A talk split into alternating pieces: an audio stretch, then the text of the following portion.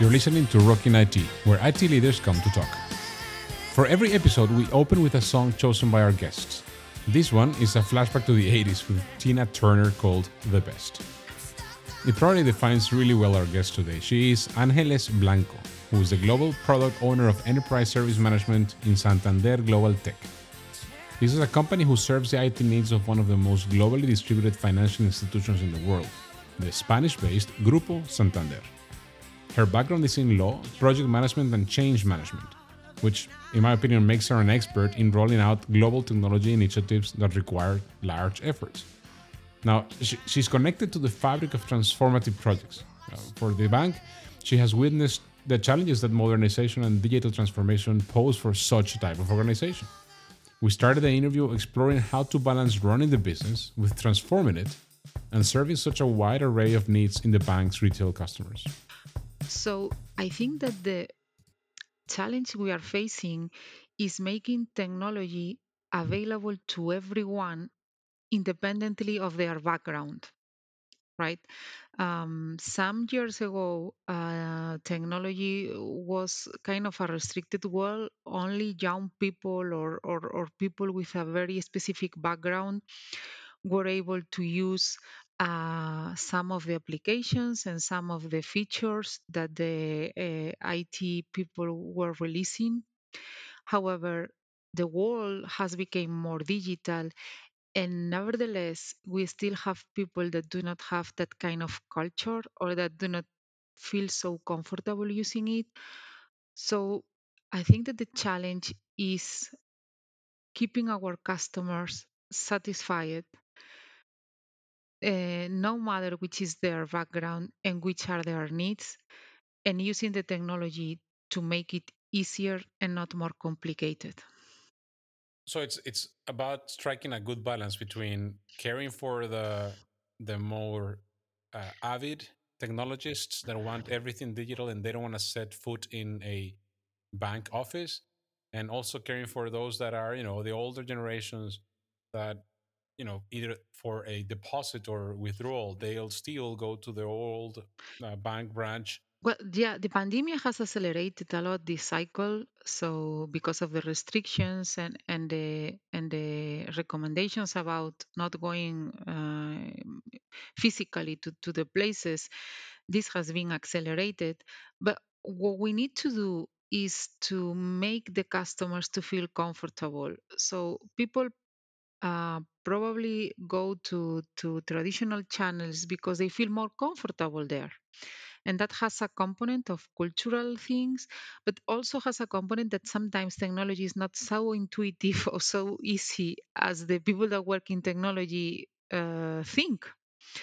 And um, for some years I, I was working in, in these kind of lines of, of user experience and, and how you prepare your customers to adopt changes and you realize that things that for you are very intuitive or very easy or even auto explain it when you put those things in front of somebody uh, that does not have your background they are not uh, intuitive. They they they require a lot of effort from the person to to, to grasp them.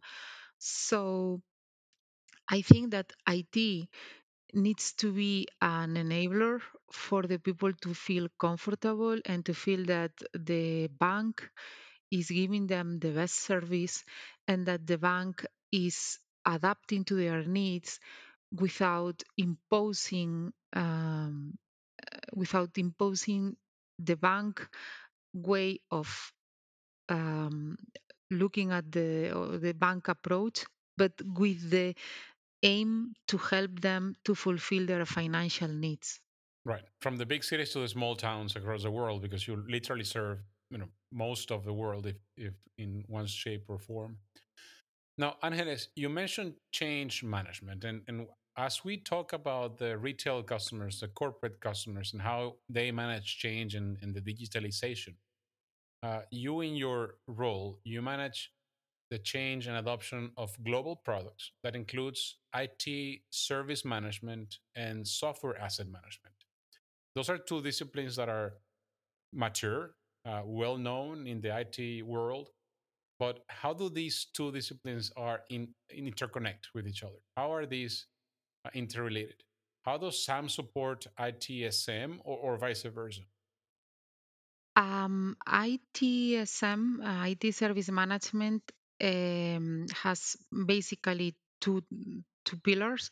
One is to contain all the IT processes, so all the processes that allow uh, IT teams to to govern their activities, to communicate uh, into the different departments, and to communicate with the outside world of ITs, with the business uh, stakeholders, with regulatory stakeholders, so with everybody else. And then it has a second pillar that is the CMDB, which is uh, the um, the database where we store all the assets of of of IT, and particularly this is very linked with software asset management because in the uh, CMDB we store the hardware even if it's virtual hardware and then in software asset management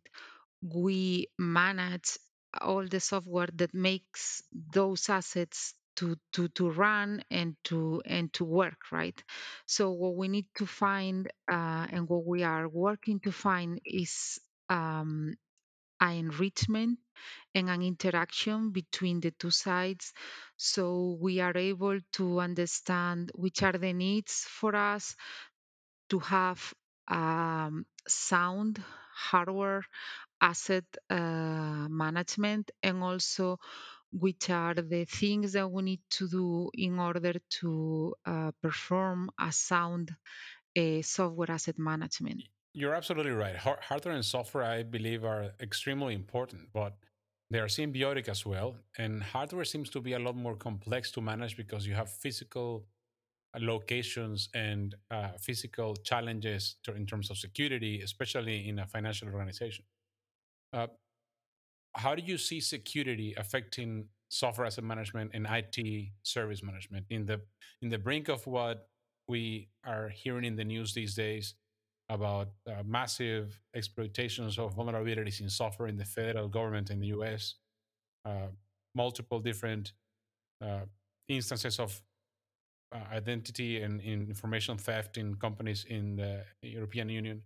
How do you see security playing a role in both software asset management and IT service management? For us, cybersecurity is a is a key piece. I mean, we have for every initiative that we carry out, we have somebody from the CISO uh, team assessing us and checking that we do not create any vulnerability. Um, if you want to be in this business, you need to be cyber secure or at least to try to be. Um, I know that sometimes uh, there, there there are short paths uh, that try to get results very fast, but we are not following those uh, because we really think that uh, when you are managing the money of the people and the money of the companies, you cannot uh, allow yourself to not be a rigorous um, company and, and, and to perform a rigorous um, work, right? So um, we are truly, truly, truly engaged with cybersecurity. is part of our um, DNA And every time we are going to make uh, a new initiative that is big or a tiny uh, feature implementation on our product, we check it and we make sure that we are compliant with the recommendations and the policies that uh, cybersecurity um, issues, right? it, there is no other way. Uh, if you try to, to do it in another way, I think that you are creating a risk for your customers, and that is unacceptable, at least in, in our world. Yeah, sure. your, duty to uphold and protect the brand that you work for. Uh, security is one of those elements. Uh, in, in our conversations with other leaders, we realize how financial institutions, of course, are targets for cybersecurity attacks. Uh, one of the vectors of attack is, for example, how many ATMs are around the world that are still running aging software that is not being patched anymore, Windows XP and other things. You also mentioned in the beginning uh, the how the data uh, between software asset management, hardware asset management, and IT service management, the data enrichment helps you make decisions. Tell us about that enrichment. What kind of elements are you looking to enrich in your operation besides, for example, software titles, software categories, uh, life cycle dates that allow you to understand the Well, the obsolescence? okay, first I would like to, to give you some context about the kind of volumes that we are talking about. Okay, Please. so so in Santander we have around uh, 125,000 logical servers. We have around 20,000 uh, physical servers and around 250,000 uh, laptops and PCs. Okay, so when you need to manage that kind of of, of assets, um, you need to be very conscious that you are impacting a very large volume of people and and and um, that the complexity that uh, all that um, volume of, of, of assets is creating to you okay what we are trying to do is to enrich all those assets with the information that we take from uh, software asset management uh, through Flexera. That is the tool that we are using to, to help us in doing that. We have the CMDB uh, in ServiceNow. And so we are making an integration between the both of them because for us the CMDB is the golden source and what we want is to have not only the hardware information, but also the operative system that is um, that is running that asset and that impacts in the obsolescence and in being out of support because it's not only the, the, the, the hardware um, age, but it's also the combination with the operative system that we need to look at. Uh, also to to check which are the patches and the versions that that we have installed in those assets, so we are um, uh, we are confident that that we are not uh, having any known vulnerability uh, alive in in our in our park, right? And this is what we are facing right now. This this challenge of putting these two lines uh, connected running independently but enriching um, enriching the both both worlds to, to be able to manage properly um, the IT. So you talk about security, about staying current. Tell me about the obsolescence challenges and and being able to present a solid view into how the the bank and the Grupo Santander is staying current on uh, software and hardware that is also going to derive into better security, right? obsolescence is a is a is a problem that needs to be faced because it's not um, a fancy thing to to to solve. It requires money, but it's not an initiative that is going to to give you a lot of shine or a lot of exposure because it's like keeping your your house clean, right? Uh, so it's not like buying a, a, a new car that is fancy and you can show and, and, and it gives you a lot of satisfaction, but it's kind of cleaning your house and uh, this is a challenge because sometimes it's difficult to to to to understand that you need to put some money and you need to put um, financiation on that if you want to avoid future problems.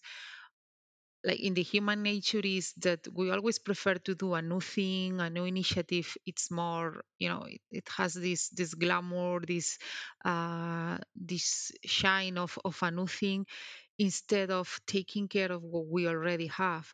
But for us in the bank we have learned a long time ago that to run the business is as important or even more important than to change the business. So changing and and the business and and transforming in it and and trying to to go in pursuing of the di- digitalization is very very important but every day you need to open the bank and to be able to serve the customers that that rely on you and to do that you need to have um, assets that are well maintained and that do not have obsolescence. Obsolescence is a terrible disease because even if you do the things properly, if you not do not take care of maintaining your assets in a good shape, um, you are creating bad foundations for what you are building.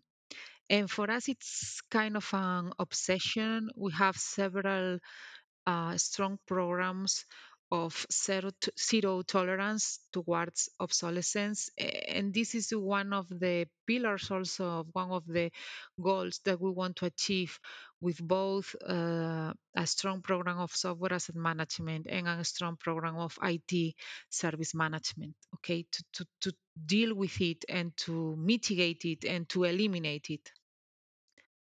So, do you believe that obsolescence brings unnecessary costs to the business? No, no, no, no. Obsolescence uh, obsolescence if you allow it to progress it effectively it it brings unnecessary costs because it's much better to prevent it okay so um it's something that you need to put your money on if you want to avoid uh, further huge costs. What I was trying to convey as a message is that sometimes it's difficult to to make uh, some of the stakeholders to understand this this idea because of course it's fancier and it's more uh, attractive to start new initiatives. But as an IT department and an IT company we need to ensure that what we already have works properly and does not uh, create issues. Got it. Thank you. Angeles, speaking about software asset management, uh, this podcast is sponsored by Flexera, Mhm. and Grupo Santander is a customer of Flexera in many countries and territories. Uh, what is your relationship with Flexera, and how's, how has that relationship helped progress software asset management for Santander? Even if Flexera is is sponsoring the, the program, I think Flexera is a very good tool. But what I wanted to, to, to say is that the tool is never the solution by itself. Okay. Of course, yeah. You need to take care of other things like the processes around it, the teams that are using it, and to, to align them and, and to have everybody knowing which is the process, which is the right way of using it, and which are the the things that they need to to make sure that happen uh, besides having a good tool like like Flexera provides, right? But just the tool is not going to to to solve uh, your software asset management processes. The tool can help, but you need to have a view and you need to have um, a strong um, procurement process um, with a, a good relationship between uh, the, the the IT people that consume that software, the business that claim that software to be used, and the administrative and financial areas that that control those purchases and, and, and that and that usage. Okay. Yeah, the, the tool is the, the way you make your job a little bit easier by automating some of the things, Mhm. basically, right? Exactly. Exactly. Now, Santander is a fairly mature organization that's global and wide, and based on the numbers that you shared before with us, you know, it, it's gigantic and complex. without a tool, without any tool, how, would you go about doing software asset management? How do less mature organizations that don't have access to these kinds of tools would go about software asset management?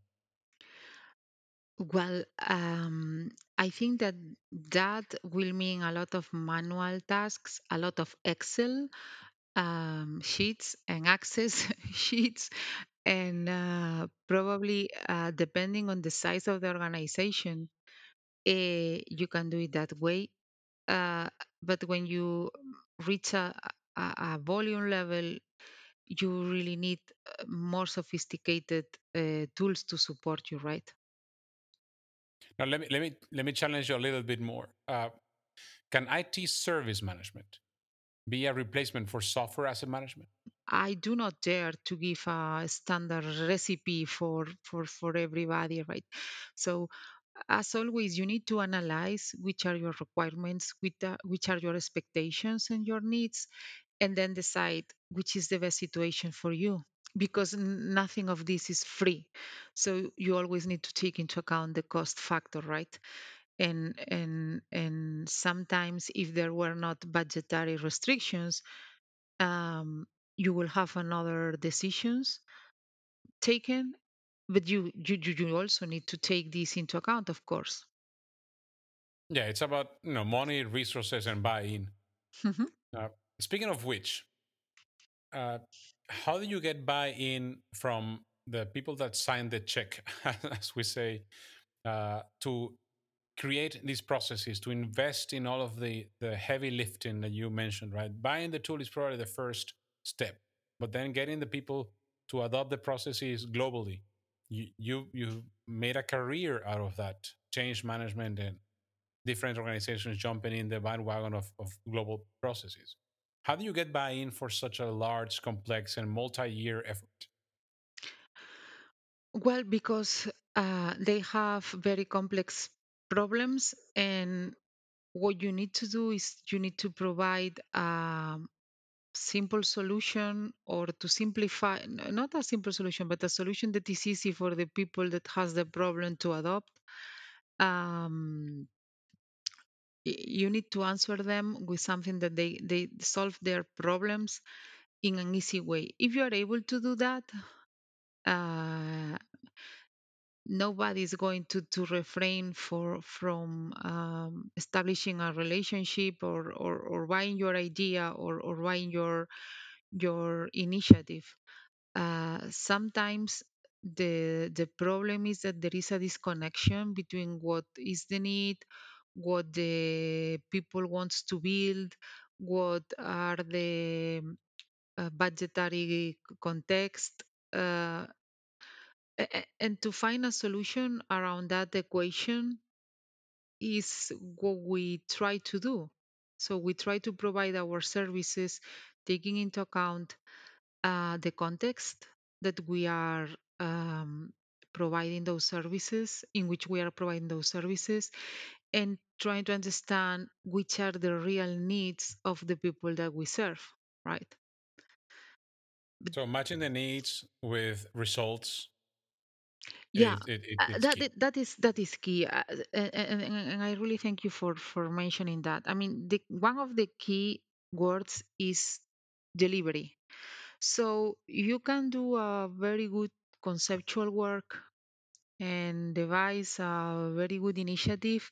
If you're not, not able to deliver it and to show the value it brings, it will not serve. It, it Right. will be thrown away.